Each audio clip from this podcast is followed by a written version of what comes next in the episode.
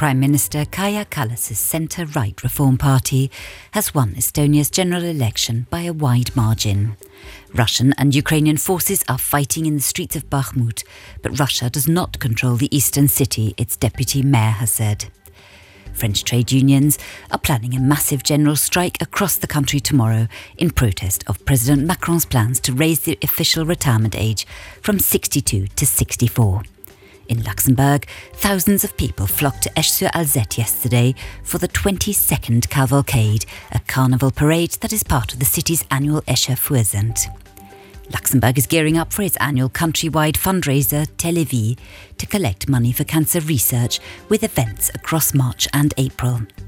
And Toblerone has had to remove the Matterhorn mountain peak from its packaging when some of the chocolate's production is moved from Switzerland to Slovakia. For more on these stories and for the latest news, head to RTL Today.